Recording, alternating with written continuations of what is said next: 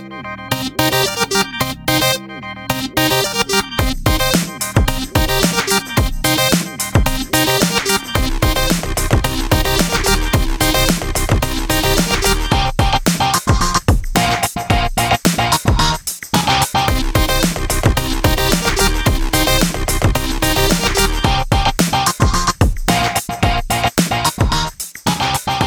Herzlich willkommen bei Rettungsdienst FM, eurem Podcast für den Rettungsdienst mit Themen rund um den Rettungsdienst. Bei mir ist wie immer der Frank Weilbacher. Frank, wie geht's dir? Frohes Neues! Ja, frohes Neues, Julius. Mir geht's auch im neuen Jahr gut, wie immer eigentlich. Ja, sehr schön. Ähm, jetzt haben wir es ja ganz gut hier rüber geschafft ins neue Jahr. Hast du dich schon impfen lassen? Woher soll ich das denn jetzt schon wissen, ob ich mich am ersten ersten habe impfen lassen? Hoffentlich ja. Hoffentlich ja. Hm, okay, jetzt äh, haben wir da nicht viel Neues. Äh, was haben wir denn sonst noch Neues in diesem spannenden oder sich spannend ankündigen äh, Jahr 2021? Ja, ähm, wir haben tatsächlich ein paar kleinere, größere Neuerungen. Aha. Zum, zum einen ist es so, dass wir jetzt äh, endlich ins Merchandising einsteigen können. Über unseren, äh, nennen wir es doch mal den T-Shirt-Shop. Ja, ihr könnt uns vielleicht, jetzt auf der Haut tragen. Ja, wir haben jetzt einen ähm, T-Shirt-Shop, den nennen wir Lagershopping 24, also Produkte aus eurem medizinischen Lager.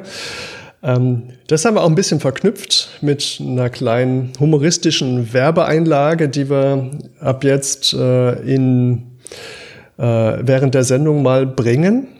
Der Hintergrund ist der, wir sind jetzt doch einige Male angefragt worden, ob man nicht bei uns Werbung machen könnte. Also es waren tatsächlich ähm, richtige Werbeagenturen, die da angefragt haben und auch Geld geboten haben. Also wirklich unglaublich große Beträge, ähm, so dass wir ja. kurz davor waren, uns in die Emirate abzusetzen. Ähm, aber dann haben wir gesagt, wir nehmen das doch in die eigene Hand. Der, der Frank hatte da doch sehr Skrupel, dass er sich äh, als äh, Mediziner da äh, korrumpiert. und ich habe ja gesagt, wir nehmen das Geld, aber naja, jetzt nehmen wir das selber in die Hand und äh, wenn ihr uns unterstützen wollt, dann könnt ihr in diesem Shop T-Shirts, Mundschützer, Kaffeebecher, Handyhüllen, alles mit unserem Logo drauf kaufen ähm, und uns unterstützen. Aus dem Erlös können wir dann ein bisschen unsere Ausstattung aufbessern, ähm, vielleicht äh, ein neues Mikro kaufen oder mal einen Interviewgast zum Essen einladen. Oder, oder, oder. Äh, vielleicht reicht es ja auch für den Frank für einen eigenen Hubschrauber. Und das wäre eigentlich das, äh, das höhere Ziel dieser Aktion. Genau, eigener Hubschrauber. Vielleicht überschlagen wir es einfach mal, wie viel 100.000 T-Shirts wir dafür verkaufen müssten. ja, also es müssten mindestens drei sein. Wir haben ja. letzte, letzte Folge schon eins verlost, so ein bisschen vorgreifend. Ähm, da würde ich auch äh, einmal den Gewinner ausloben. Der Gewinner war der Matthias Huck, den wir an dieser Stelle grüßen möchten. Er hat äh, das Rätsel unserer Werbepause erraten. Ja, herzlichen Glückwunsch, Matthias. Wir freuen uns und äh, du kriegst äh, gerne das allererste Rettungsdienst FM T-Shirt. Ich glaube, er hat's schon. Ähm, Oder er hat es sogar schon, ja, ist ja, schon eingetroffen. Schon. Ich, Im Moment sind ja die Lieferzeiten unberechenbar. Ja. Genau. Ähm, was haben wir noch Neues ähm, hinter den ähm, Kulissen? Da haben wir so ein, zwei Neuigkeiten neben dem ähm, Shop, den wir ähm, angelegt haben, haben wir noch die Luisa, die äh, so. Die haben wir auch angelegt jetzt. genau. Die war einfach so unglücklich mit den zahlreichen Rechtschreibfehlern, die alle auf meinem Mist gewachsen sind auf der Webseite, ähm, dass sie sich jetzt der Sache annimmt und ähm, uns zu besserer Orthographie verhilft. Ja, das ist durchaus nicht unnötig und wir freuen uns sehr, dass die Luisa uns hier tatkräftig unterstützt.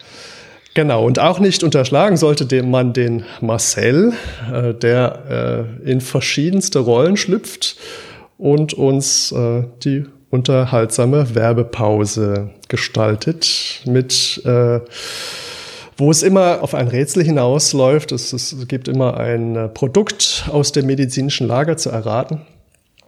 Und äh, wer das Ding errät, der kann dann was gewinnen. Jetzt haben wir gar nicht darüber gesprochen, was wollen wir denn diese Folge verlosen? Ja, na, jetzt hat man ja ein T-Shirt. Also ich finde ja, was äh, noch ziemlich cool ist, sind die Kaffeebecher oder die Tassen.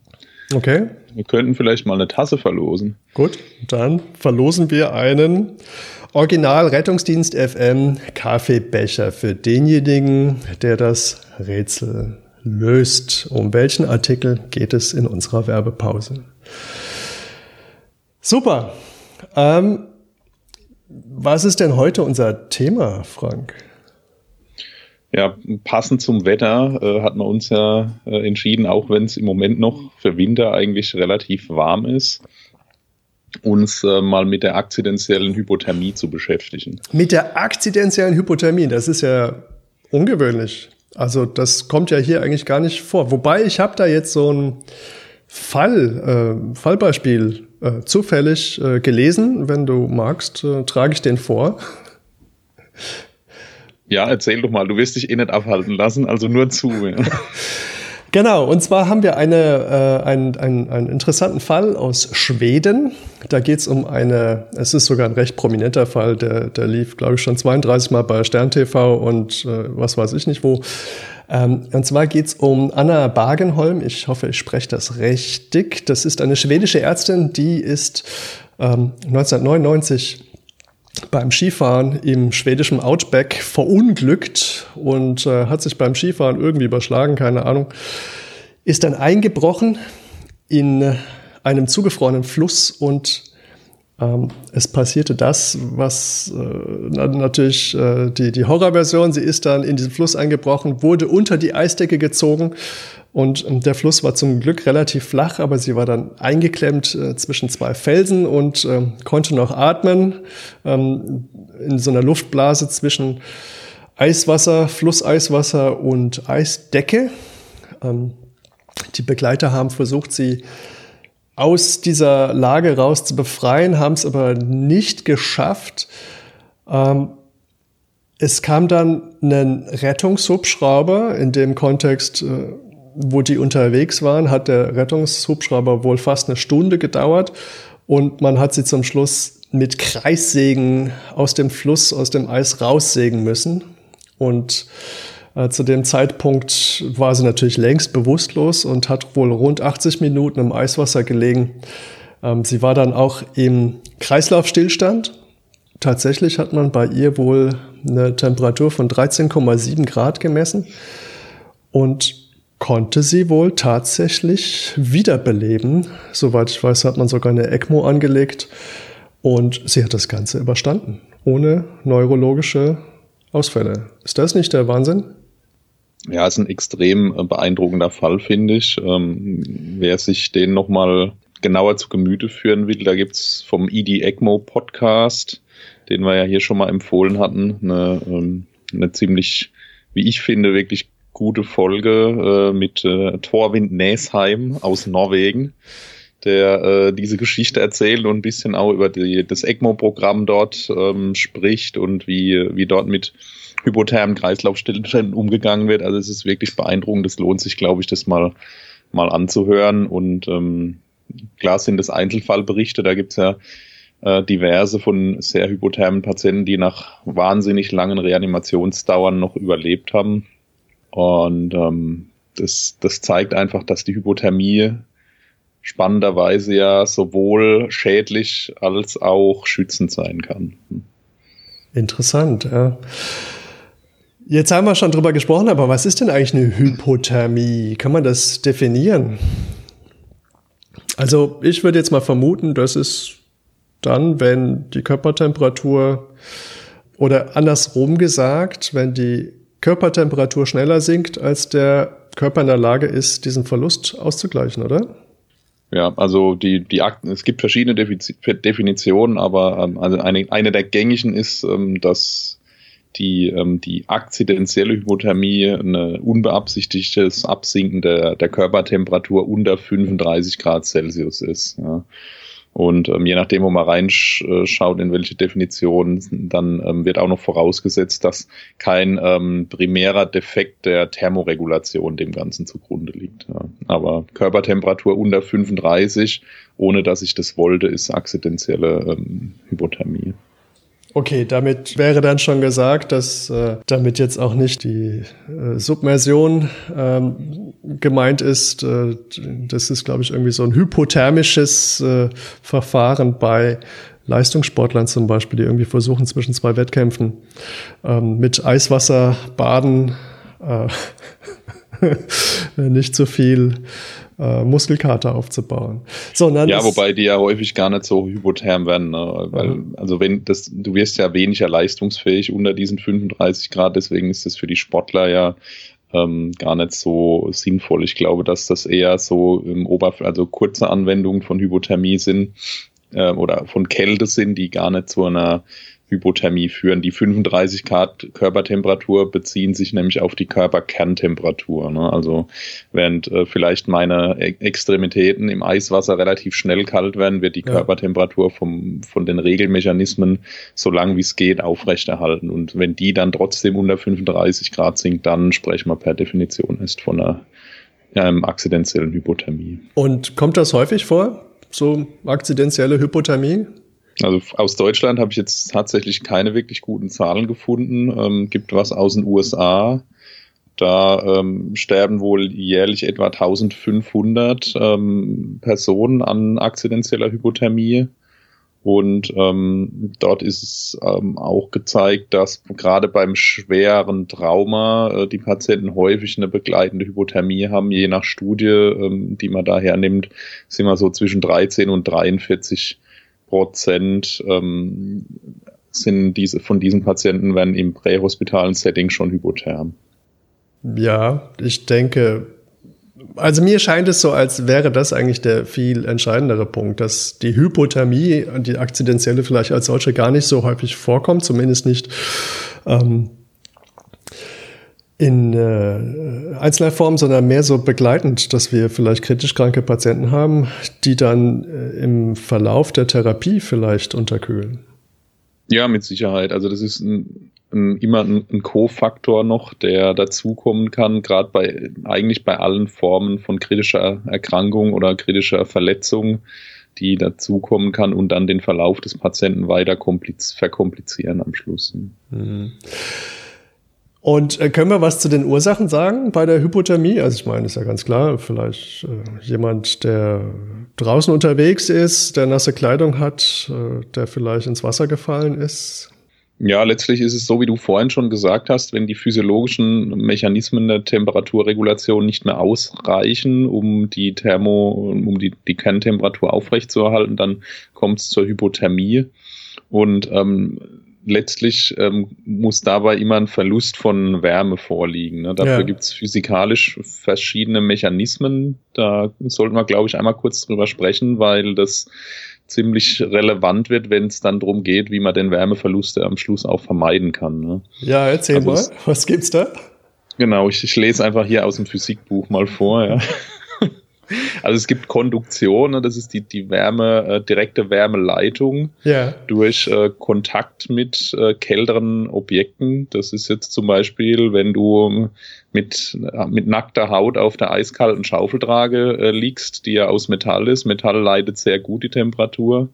Und dann wird einfach direkt Wärme vom Körper auf dieses Metall übertragen und du verlierst diese, diese Hitze aus dem Körper raus und ähm, kühlst dadurch relativ schnell und effektiv aus. Ach, darum entkleiden wir den Patient erst im Rettungswagen, nicht auf der Schaufeltrage.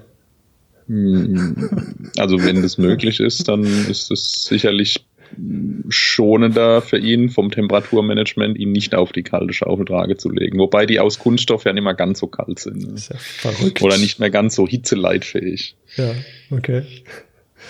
Was, was haben dann, wir noch?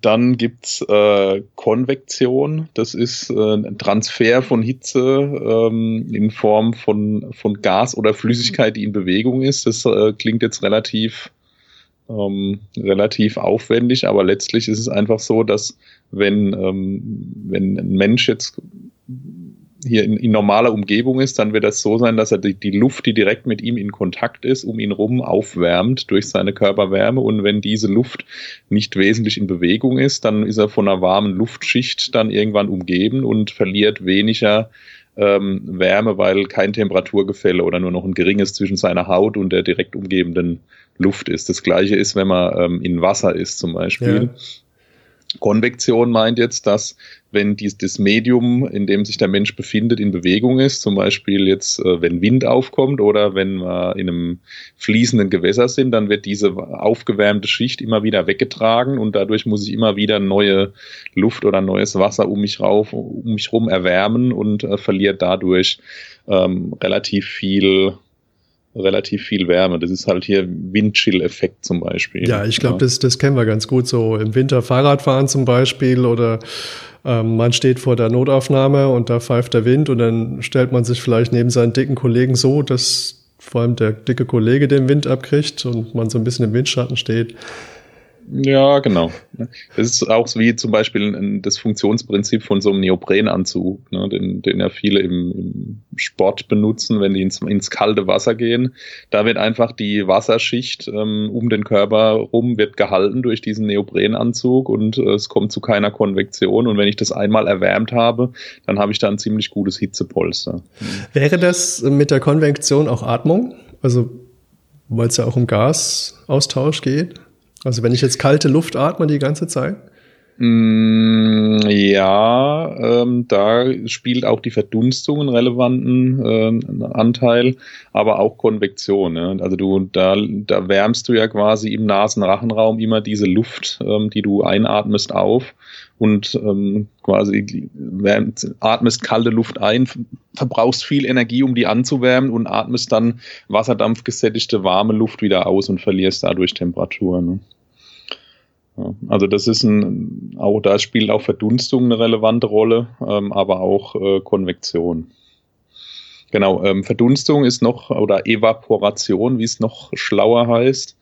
Das ist ähm, dadurch, äh, dass wir Flüssigkeit verdunsten, ähm, wird Energie verbraucht und dadurch Wärme abgebaut. Das ist das Prinzip vom Schwitzen. Ne? Die Haut ist nass wie diese Feuchtigkeit, die, der Schweiß verdunstet und dadurch entsteht ähm, eine Kühlung der Haut, weil eben Energie für diesen Prozess aufgenommen wird. Ne? Das gleiche ist aber auch, wenn ich irgendwo ins Wasser falle und danach trockne, dann ähm, verliere ich auch, ohne dass mein Körper das will, Energie durch, ähm, durch Eva Evaporation, also durch Verdunstung. Das kann ich schon selber nicht mehr aussprechen.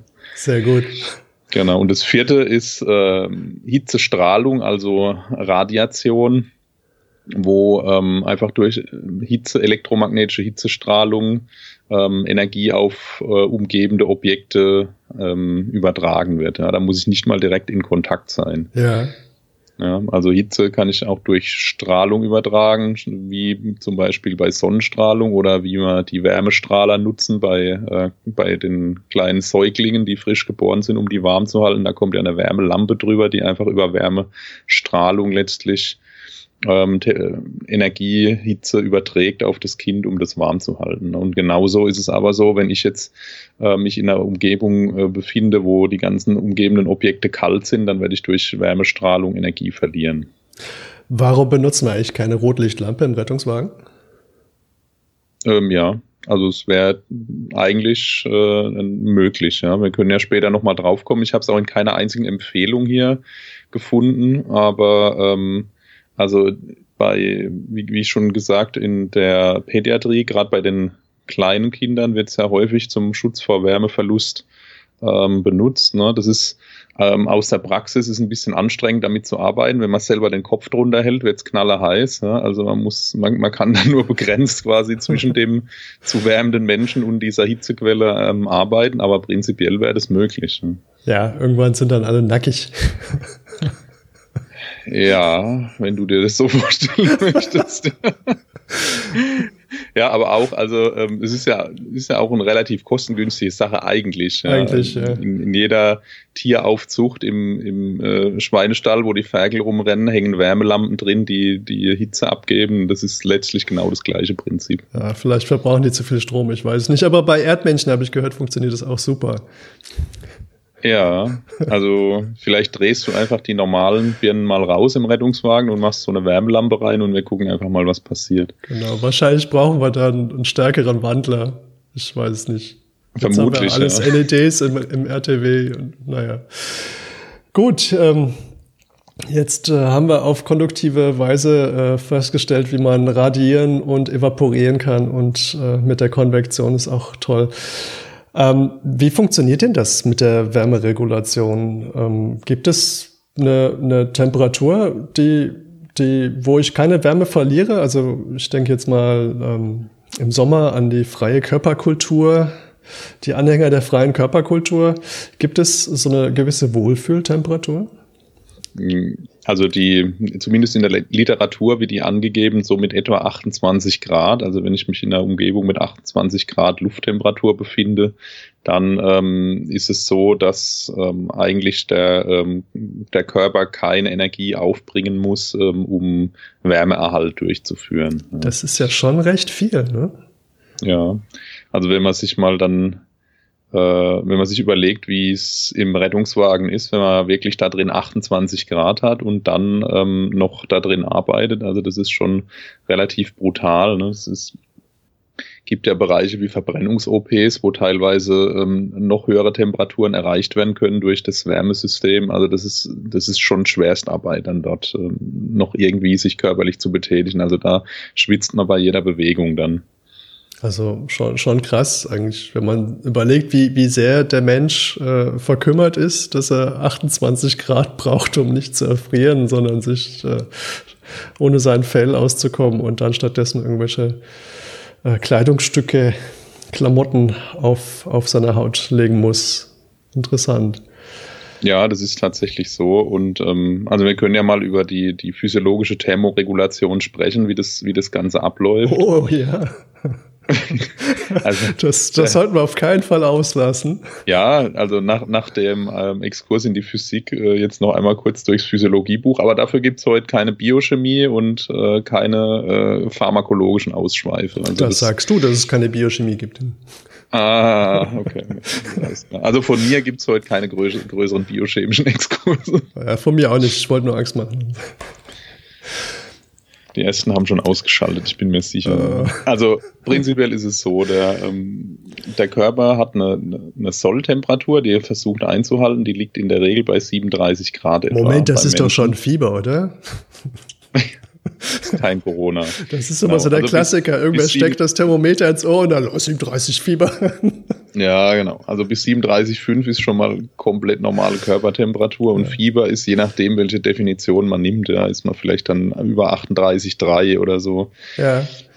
Gibt auch Definitionen, wo es ein bisschen niedriger ist, aber bis 37 ist so ein Mittelwert. Ähm, auch da haben wir natürlich eine gewisse physiologische Varianz. Ähm, beim einen ist ein bisschen mehr, beim anderen ein bisschen weniger, aber 37,0 ist, ist so ein Mittelwert. Ne? Und ähm, der, ähm, das Temperaturregulationszentrum sitzt im Hypothalamus und ähm, kriegt eben Input von zentralen und, und von peripheren ähm, Thermorezeptoren.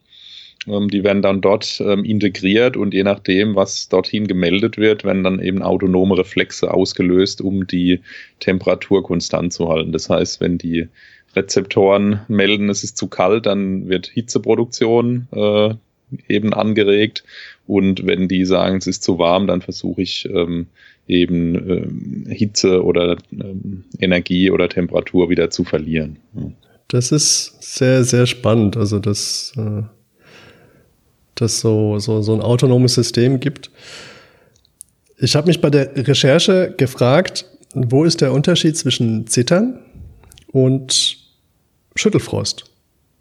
Und dann ist es wohl so, dass ähm, über zum Beispiel Entzündungsreaktionen Pyrogene, die dann ähm, im Blut dann auch beim Hypothalamus ankommen, dann diese Temperaturschwelle verstellen können. Und dann sagen, okay, jetzt ist ähm, statt 37 unser neues ähm, neutral 40. Und äh, je nachdem, wenn es dann unterschritten wird, fängt man an zu zittern, kriegt Schüttelfrost. Ja, genau. Das ist ja letztlich auch ein Mechanismus der angeborenen Abwehr. Ne? Man versucht eben, ähm, also so ist die, die einfache ähm, Hypothese, letztlich die Körpertemperatur aus dem Temperaturoptimum der ähm, Erreger ähm, heraus zu bewegen und in einen Bereich, wo Abwehrmechanismen besonders gut dann wirksam sind. Das ist ja vielleicht die evolutionäre Idee von Fieber. Ne? Ähm, genau, also wie du sagst, Zittern ist äh, eine Möglichkeit, um Hitze zu generieren, weil einfach dabei durch Muskelarbeit ähm, wird einfach ähm, im Metabolismus wird ja immer bei der ATP-Spaltung Wärme frei und dadurch ähm, steigt die Körpertemperatur. Mhm.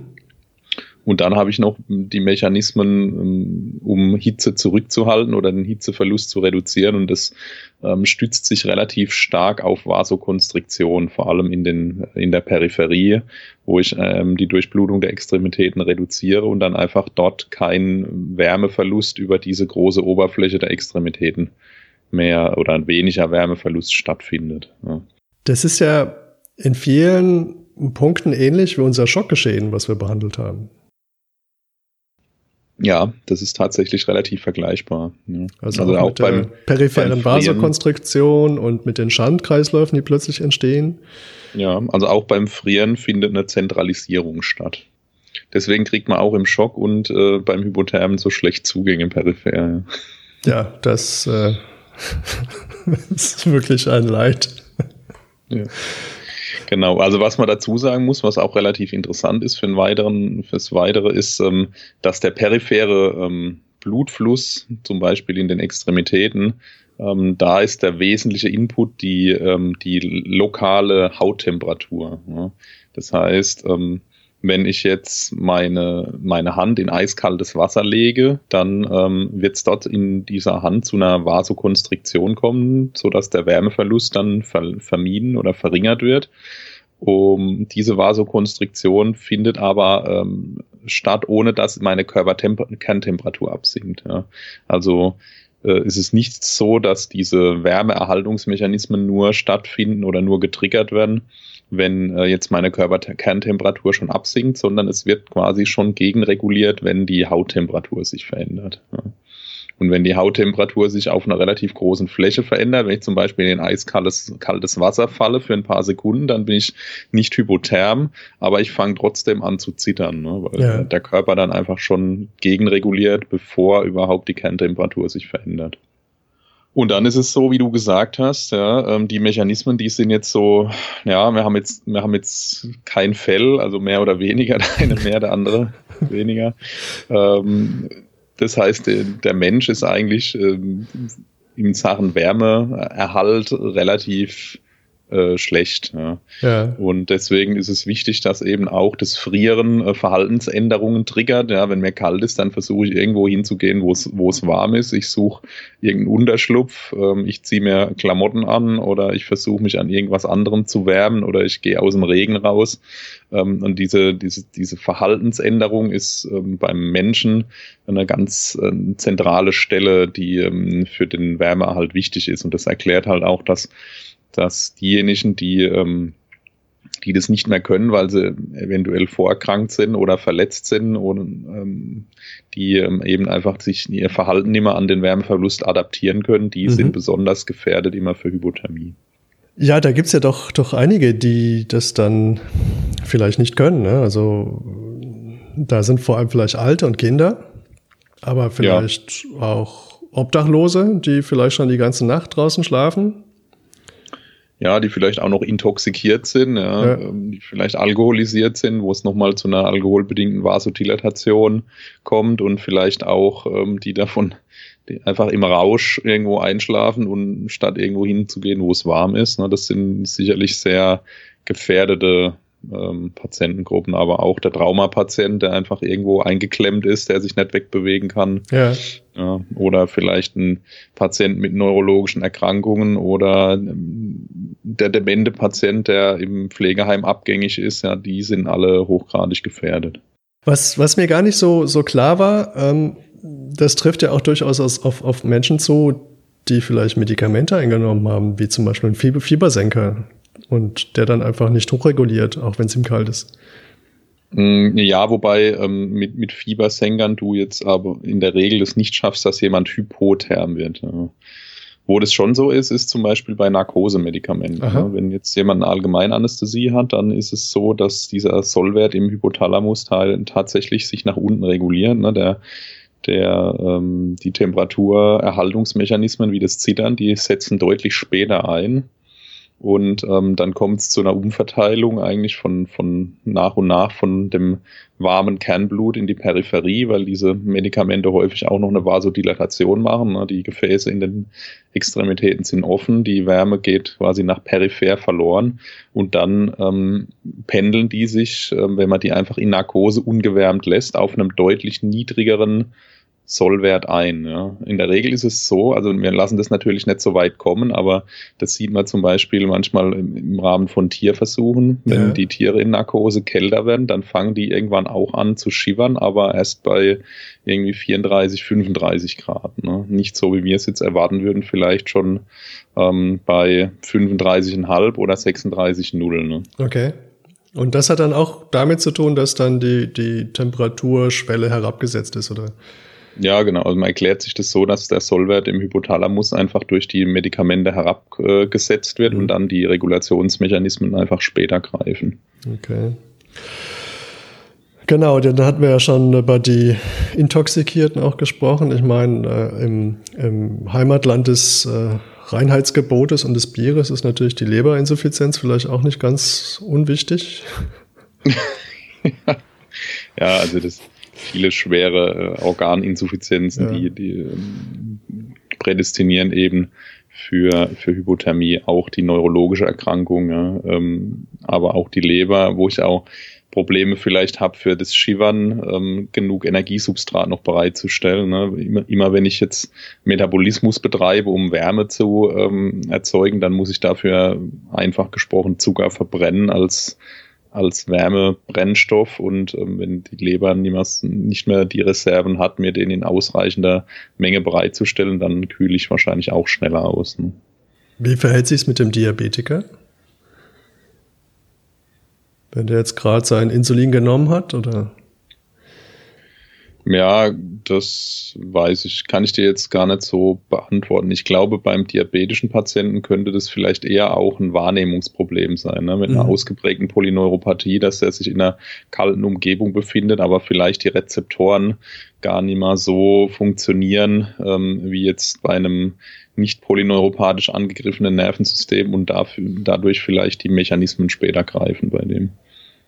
Ja, jetzt haben wir irgendwie schon sind wir so rüber gedriftet, eigentlich von der Physiologie schon fast in die Pathophysiologie, oder? Ja, also das ist, es ist äh, relativ interessant, was äh, im Körper so alles passiert, wenn denn die Kerntemperatur runtergeht. Das sind, sag mal, Effekte, die teils für uns arbeiten, aber auch in vielen Fällen ähm, sehr gegen uns arbeiten bei der ja. Patientenversorgung. Ja. Also was man sagen kann, prinzipiell, dass wenn die Kerntemperatur äh, sinkt, dass pro Grad oder pro Kelvin, physikalisch korrekt bleiben, die, äh, die Kerntemperatur sinkt, dann ähm, nimmt er die, die Sauerstoffaufnahme des Körpers um etwa 6% ab, was ja doch ziemlich deutlich ist. Ja. Ja, das heißt, ähm, beispielhaft, wenn wir so 28 Grad Kerntemperatur haben, was ja schon ziemlich kalt ist, dann ist unsere Sauerstoffaufnahme auf die Hälfte reduziert. Bei 22 Grad ist es sind 75 Prozent weniger. Und wenn wir es ähm, weitertreiben bis auf, bis auf 18 Grad, dann ist es so, dass, ähm, dass wenn jetzt ein Kreislaufstillstand eintritt, dass das Hirn das Ganze etwa zehnmal länger tolerieren kann, ohne äh, Schäden zu ähm, nehmen, als bei 37 Grad, was einfach wirklich daran liegt, dass die Neuronen immer weiter ihren Stoffwechsel reduzieren durch diese niedrige Temperatur, sodass irgendwann nur noch Strukturstoffwechsel stattfindet. Also das wird, die, die arbeiten quasi nichts mehr, äh, die, die kommunizieren nicht mehr miteinander. Es wird quasi, findet nur noch das statt, was zum, zum Erhalt der Zellintegrität irgendwo noch notwendig ist, was relativ wenig ist. Und das ist hat für uns schon, mm, wie in diesem Reanimationscase, den du berichtet hast, ja. hat es schon Vorteile, weil äh, eben das Hirn, was ja das einer der der ähm, das, der Organe ist, die am schnellsten vom Sauerstoffmangel geschädigt werden, doch deutlich länger überleben kann. Die Anna Bagenholm. Das ist natürlich ziemlich cool, dass die nervalen Systeme lange überleben können. Andererseits ist man ja auch ziemlich weit weg vom Normalzustand. Ja. Die Reise zurück ist, glaube ich, auch nicht gerade ähm, nicht gerade kurz. Ja.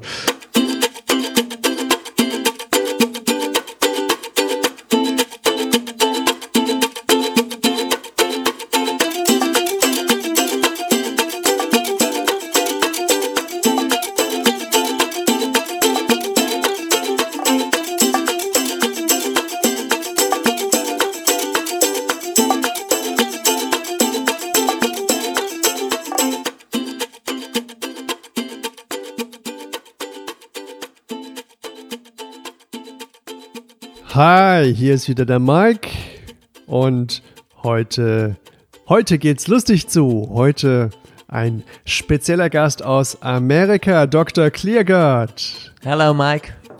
Und Dr. Cleargard hat uns ein äh, tolles äh, Spielzeug mitgebracht. Dr. Cleargard, was, was ist das? Yes, yes, Mike, it's a, a bacterial Kreisel. Ein ba Bacterial Kreisel. yes, yes. Ist das auch hergestellt von Chrysler? äh, nein, Mike. It's äh, von unserem Intersurgical äh, Team.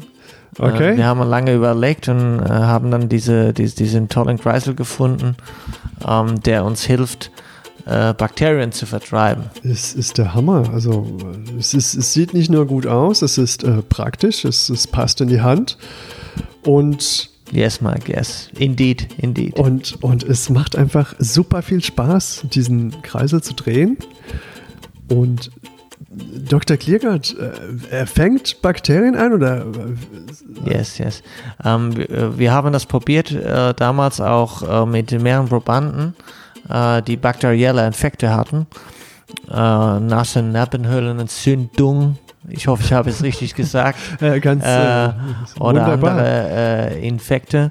Und wir haben diese Personen zusammengebracht. Sie waren äh, natürlich alle krankgeschrieben und wir haben sie zusammengebracht und äh, sie haben gekreiselt und gekreiselt und immer wieder gekreiselt.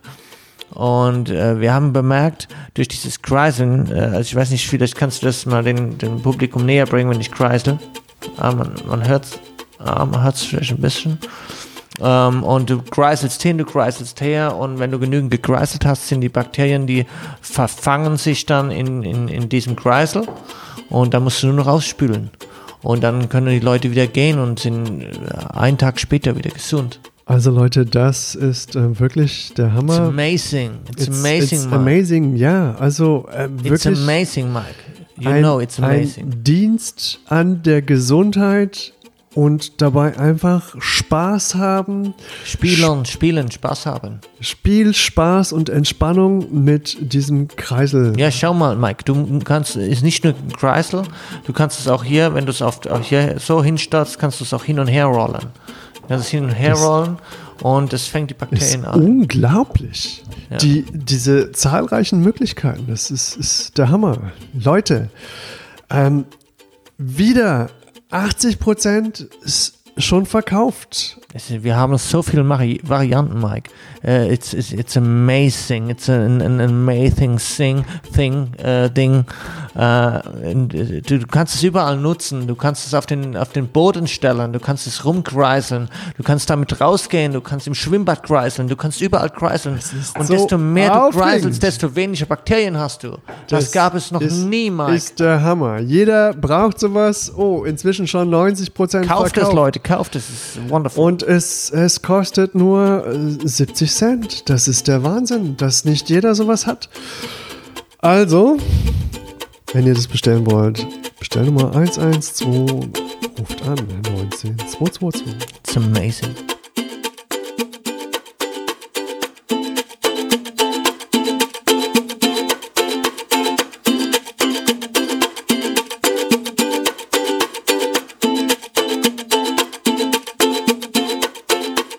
In der Pathophysiologie da haben wir ja, kann man sagen, verschiedene Phasen. Bei unter 35 Grad, die, die periphere Vasokonstriktion, das konnte ich mir noch ganz gut erklären. Ähm, was ich spannend fand, dass dann zunächst erstmal der ZNS-Stoffwechsel steigt und wohl auch der Blutdruck und der Puls erstmal deutlich ansteigen und dann auch der Muskeltonus steigt, was ja klar ist. Man versucht erstmal die Muskeln anzuspannen oder wahrscheinlich unwillkürlich anzuspannen, um Wärme zu erzeugen. Wahrscheinlich wird derjenige dann auch, auch unruhig und das Ganze switcht dann ins Zittern. Und das Zittern bleibt so bestehen bis so 30 Grad und gleichzeitig wird natürlich die ganze Zeit mit dieser muskulären Tätigkeit Glukose und Glykagon ähm, verbraucht. Und zum Schluss ist dann wohl auch das Insulin erschöpft, weswegen dann das Zittern endet. Bei unter 30 Grad scheint es hingegen so zu sein, dass Atemfrequenz, Herzfrequenz und Blutdruck ziemlich schnell sinken. Vom pH wird, wird der Patient eher sauer wir haben ausgeweitete Elektrolytentgleisung und eine Kältediurese, die dann vielleicht sogar einhergeht mit, der, mit einer Hypovolemie und eine Bradykardie, die sich dann einstellt. Mit einer Hypovolemie meinst du wahrscheinlich, ne? Genau. Der, der Patient pinkelt sich quasi leer. Ja, ja. Ähm, und ich finde, das kennt man ja. Also wenn es einem kalt wird, dann muss man ja häufiger mal aufs Klo. Ja, ja das ist tatsächlich so. Ne? Das ist wahrscheinlich schon, wie du sagst, Folge dieser Zentralisierung, wo einfach dann ähm, Organe wie die Niere mehr durchblutet werden, weil die ähm, die Haut dicht macht. Und ähm, das antidiuretische Hormon wird eben in seiner Ausschüttung beeinträchtigt. Und was wohl auch passiert, ist, dass das Herz und damit seine elektrische Leitfähigkeit durchaus viel ähm, anfälliger ist und auch störanfälliger ist.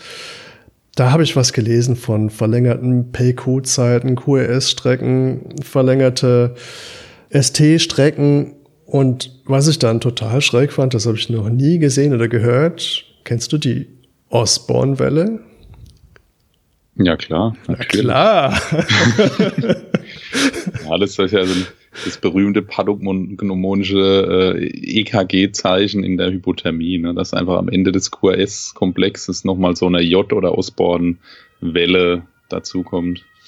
Ja. Und ähm, also ich habe jetzt, hatte schon Patienten mal, die wirklich ordentlich Bradikat waren, weil sie hypotherm waren, aber da hat man, da war ich ein bisschen enttäuscht, dass man ausgerechnet die schöne Osborn-Welle nicht so gesehen hat.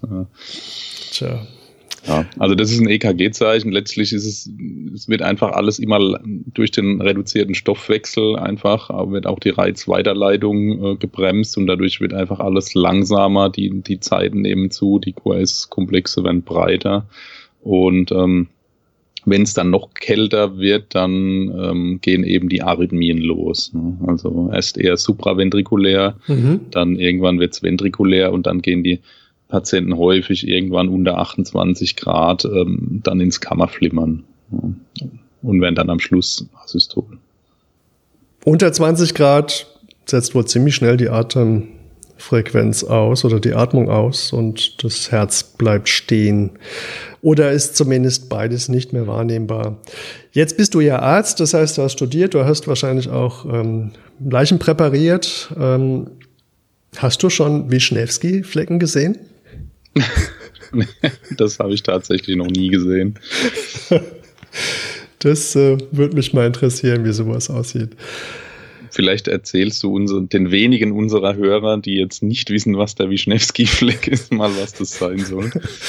Ja, es, es sind wohl ähm, äh, Flecken in der, ich glaube, Petäschenartig, ne? So, so Flecken, punktförmige Flecken in ähm, der Magen- und der Darmschleimhaut, die man dann ähm, sozusagen bei der pathologischen Untersuchung des hypotherm verunfallten oder verstorbenen mhm. Patienten dann feststellen kann. Dann kann man sagen, ah, erfroren. Na. Also wenn der nicht mehr so ganz kalt auf den Tisch kam, dann kann man es vielleicht daran erkennen. schon wieder warm ist. genau, wie es Bier, mhm. was dann schon wieder kalt ist. Ich hoffe, dass es keine Wischnewski-Flecken kriegt. Ja. ja. Ja, ja, was, was halt auch noch relativ wichtig ist für uns ist, ähm, dass nicht nur ähm, Herz-Kreislauf, Atmung beeinträchtigt ist, sondern ähm, letztlich alle äh, Körpersysteme, die ähm, über Enzyme funktionieren. Ja. Alle, mhm. alle Enzyme im Körper haben ja ein Temperaturoptimum, in dem sie gut funktionieren. Und wenn wir uns da rausbewegen, dann wird die Funktion eben schlechter. Und wo man das ähm, recht ausgeprägt merken, ist ähm, in der Hypothermie ist die Gerinnung. Ja, ja. Und ähm, da ist es schon so, dass man, wenn man mal ein Grad unter der Normtemperatur ist, also irgendwo uns dann mal so auf 35,5 oder 35 hinbewegen, ähm, dass da schon anfängt, dass die Thrombozyten schlechter funktionieren und dass auch die plasmatische Gerinnung nicht mehr so läuft, wie das ähm, im, im Temperaturoptimum der Fall ist. Ne? Und ähm, Gleichzeitig ähm, haben wir ähm, durch diese Vasokonstriktion ähm, und durch die, die verminderte Fra Sauerstofffreisetzung aus dem Hämoglobin, ne, weil auch Hämoglobin mhm. ist ja, funktioniert ja temperaturabhängig. Ne, wenn, wenn die Temperatur sinkt, wird das Sauerstoffmolekül fester gebunden, geht schlechter raus. Und das alles führt dazu, dass ähm, eben vermehrt anaerober Stoffwechsel stattfindet und Azidose entsteht ja, weil Laktat gebildet wird. Und ähm, das, das Ganze führt dann zu dieser, äh, zu dieser tödlichen Triade des Traumas, wie das manchmal so beschrieben wird. Ne? Hypothermie, Azidose und Gerinnungsstörung. Das ist total cool. Das sind ja mal wieder ganz, ganz viele Parallelen zu unserem Schockgeschehen, das, das wir ausgiebig behandelt haben. Ja, es ist, ist ja häufig so, dass, dass gewisse Endstrecken im Körper immer wieder durch verschiedene pathologische Prozesse dann angetriggert werden. Ne? Ja. Und das ist ähm, die anaerober Stoffwechsel, Minderperfusion, äh, Laktat, Azidose, Schock, ja, das, das geht alles in die gleiche Richtung, ähm, die auch eben durch die Hypothermie angetriggert wird, wenn die ausgeprägt genug ist. Wie ist denn das jetzt? Ähm, hat man sich da irgendwas ausgedacht, wie man das unterteilt? Ich meine, jetzt haben wir gesehen, dass eigentlich liegt ja schon fast eine Unterteilung allein physiologisch nach pathophysiologisch nahe. Ähm, kann man auch Symptome irgendwie einteilen in Stadien oder Phasen oder? Ja, also der, wie immer in der Medizin gibt's für alles eine Klassifikation ja, und ähm, meistens gibt's mehrere. So auch in der Hypothermie. Man kann sich dann aussuchen, was man, was man denn nehmen will. Die überschneiden sich zum Teil so ein bisschen. Was ähm, häufig verwendet wird, ist die Schweizer Qualifikation, äh, Klassifikation, die sich relativ viel auf ähm, ähm, auf die Untersuchungsbefunde stützt. Ähm, es gibt aber auch so eine eher Standardklassifikation der Hypothermie. Da sagt man, mild ist von 35 bis 32 Grad. Da ähm, schibbern die Patienten in der Regel noch. Ähm, dann gibt's unter 32 Grad. Da ähm, haben wir schon Probleme, dass die eigene Thermogenese noch funktioniert. Und ähm, unter 28 Grad ist dann eine schwere oder profunde Hypothermie, ne, wo die Patienten dann in der Regel bewusstlos sind, wo auch schon Kammerflimmern droht. Bei der Schweizer Klassifikation ist es eher so, ähm, dass nach Symptomen geguckt wird. Da ist Hypothermie Stadium 1, ist, wenn der Patient wach und ähm, ansprechbar ist und orientiert, aber er schievert. Ja, das sind dann in der Regel auch Patienten 35 bis 32 Grad. In der Stufe 2 ist schon das Bewusstsein eingeschränkt und das Shivering lässt nach. Da sind wir dann in der Regel unter 32 Grad, aber noch über 28. Ja. Wenn der Patient wirklich bewusstlos ist, ähm, sagt der Schweizer, äh, sind wir unter 28, ähm, aber vielleicht noch über 24. Wenn der Patient dann schon tot aussieht, dann sind wir unter 24 und äh, irreversibler Tod, je nachdem, in, wo man reinguckt, ist unter 13,7 oder unter 9 Grad. Ja, da sagen die, die Schweizer dann, das ist dann nicht mehr überlebbar irgendwann. Ja. Man muss zu allen Klassifikationen sagen, dass, ähm, wie vorhin schon angesprochen, einfach physiologische Unterschiede zwischen einzelnen Menschen gibt und ähm, nicht jeder, der jetzt ähm, eine, der jetzt bewusstlos ist, muss genau zwischen 28 und 24 Grad haben. Ne? Da wird es sicherlich Überschneidungen geben, aber für die Therapie ist natürlich so eine Einteilung anhand von, von Symptomen ziemlich nützlich, weil man damit, glaube ich, mehr anfangen können als mit, mit, mit, mit festen Zahlenwerten. Ja, also wenn wir jetzt sagen, der Patient hat 33 Grad, dann muss der noch ganz klar in der milden Phase sein und kann auch nicht moderat sein. Also ja. das, das wird in der Praxis, also ein bisschen praxisfern, ja, äh, muss man dem Patienten darauf hinweisen, dass er sich jetzt anstrengen soll und äh, wieder schiwern, weil er ist eigentlich noch viel genau. zu warm, jetzt um ja. bewusstlos zu werden und niemand zu Ja, also was ich damit sagen will, ich, ich glaube, man muss der, der Charme dieser Schweizer Qualifikation oder Klassifikation, Entschuldigung, ist, dass es einfach ähm, in der Praxis ganz gut funktioniert, die Patienten so einzuteilen. Und deswegen nehme ich an, ist das auch die, die ähm, der ERC übernimmt in seine Leitlinie und ähm, anhand derer die Empfehlungen trifft. Ja, total cool. Ich, ich habe mir das so gemerkt, dass ich mir gesagt habe, okay, ähm, in der ersten Phase, da ist der Patient am Frieren und äh, das finde ich, das suggeriert noch, dass er noch vigilant ist und urteilsfähig, aber vielleicht auch nicht mal so richtig. Ähm, vielleicht spricht er auch schon komisch. In der zweiten Phase ist er am, am, am Erfrieren, ja.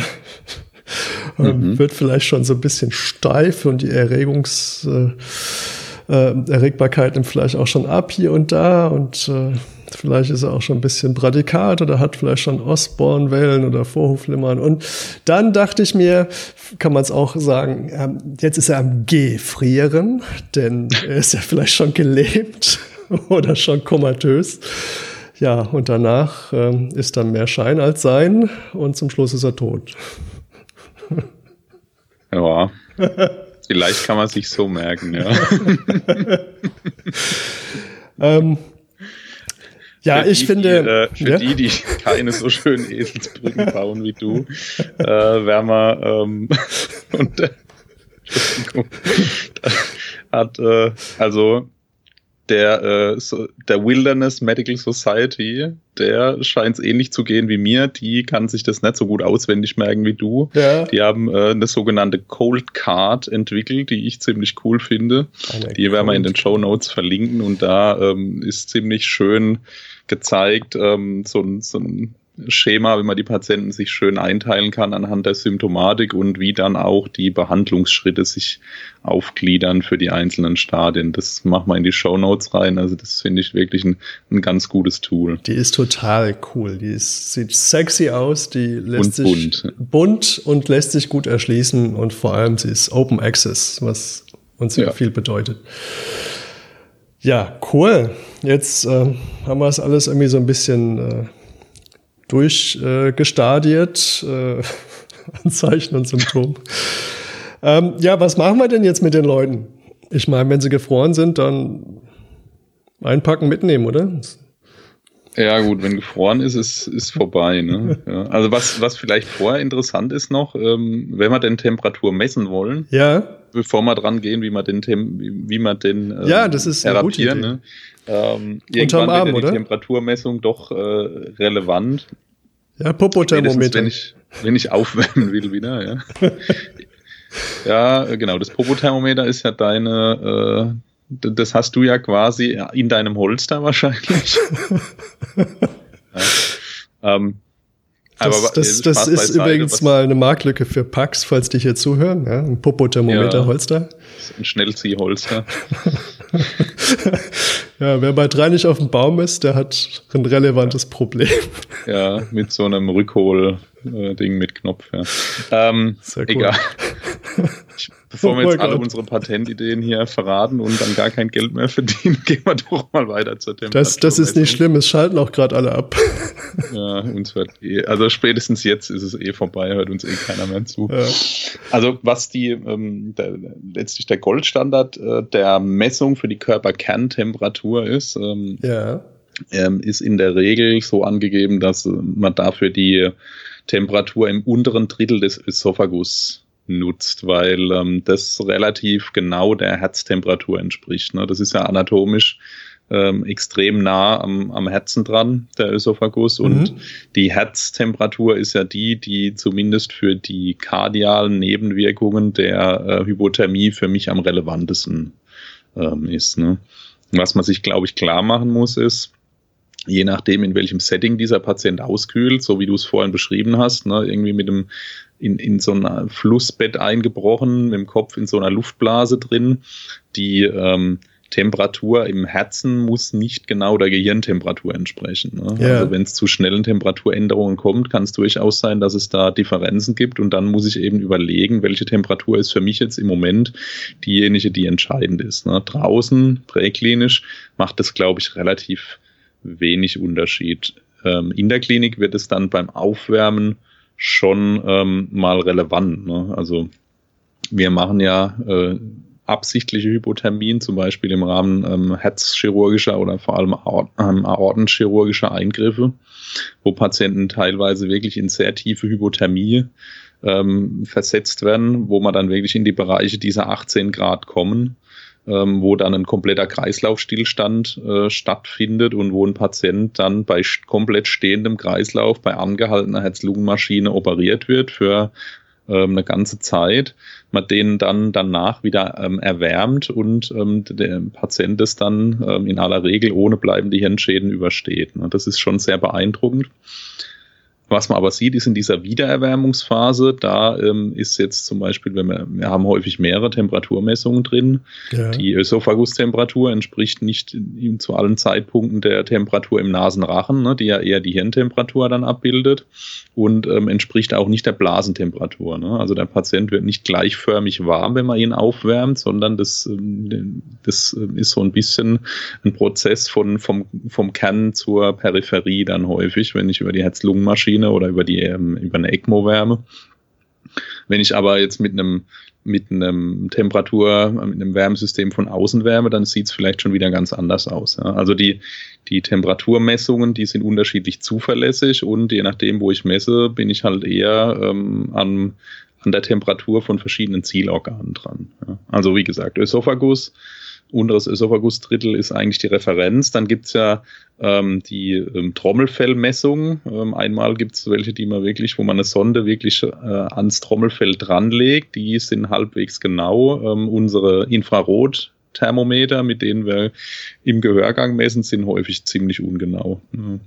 Gerade wenn jetzt der Patient irgendwie äh, ins Wasser gefallen ist und hat noch ähm, Wasser im Gehörgang, dann kann das sein, dass wir wesentlich abweichende Werte haben oder wenn da Schnee drin ist oder was auch immer. Ja. Ähm, auch die Rektaltemperatur ähm, wie auch die Blasentemperatur, die hängen in der Regel der Kerntemperatur ein ganzes Stück hinterher. Mhm. Ja, der Popo ist ja dann doch schon relativ weit weg vom Kopf und Herz. Ne? Genau, ist ja in der Regel das, an, das andere Ende ne, bei den meisten. der Ausgang, nicht der Eingang.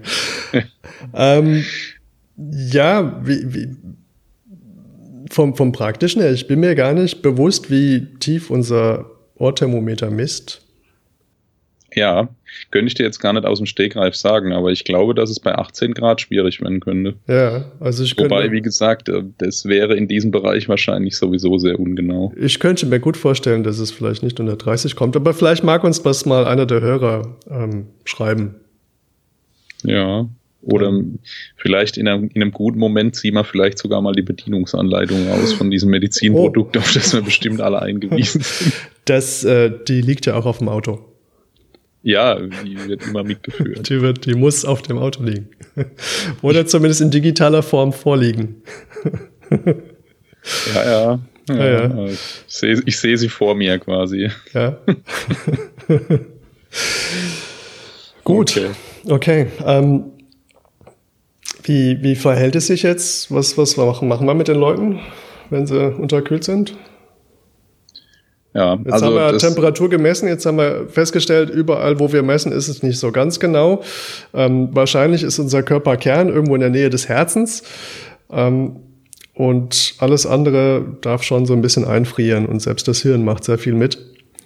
Ähm, so, insofern, ja. aber ich meine, die Ösophagus-Sonde steht ja eigentlich draußen nicht zur Verfügung. Insofern bleibt ja nur das Ohrthermometer oder das Popothermometer und that's it eigentlich, nicht? Hm, ja, wir hätten tatsächlich auf dem Hubschrauber hätten wir, wenn ich es richtig weiß, sogar noch eine Sonde, die, die wir schon ewig mitnehmen und die noch nie verbraucht wurde. Ja. Ähm, das ist ja, äh, gerade wenn man Intensivtransportmittel hat, dann hat man vielleicht schon die Möglichkeit, äh, eine kontinuierliche Temperatur zu messen, auch wenn das so gut wie nie einer macht.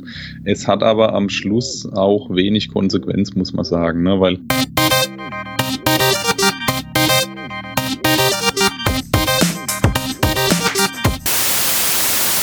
Ich habe gerade hier noch ein bisschen was gefunden in dieser Leitlinie, was ich noch gar nicht gelesen habe. Ja. Oh mein Gott. das ist interessant, da ist noch ganz schön viel drin, was ich gar nicht gelesen habe da unten. Völlig übertrieben ja. haben und es ist dann inzwischen. Wir vergaloppieren uns bestimmt eh wieder. Genau.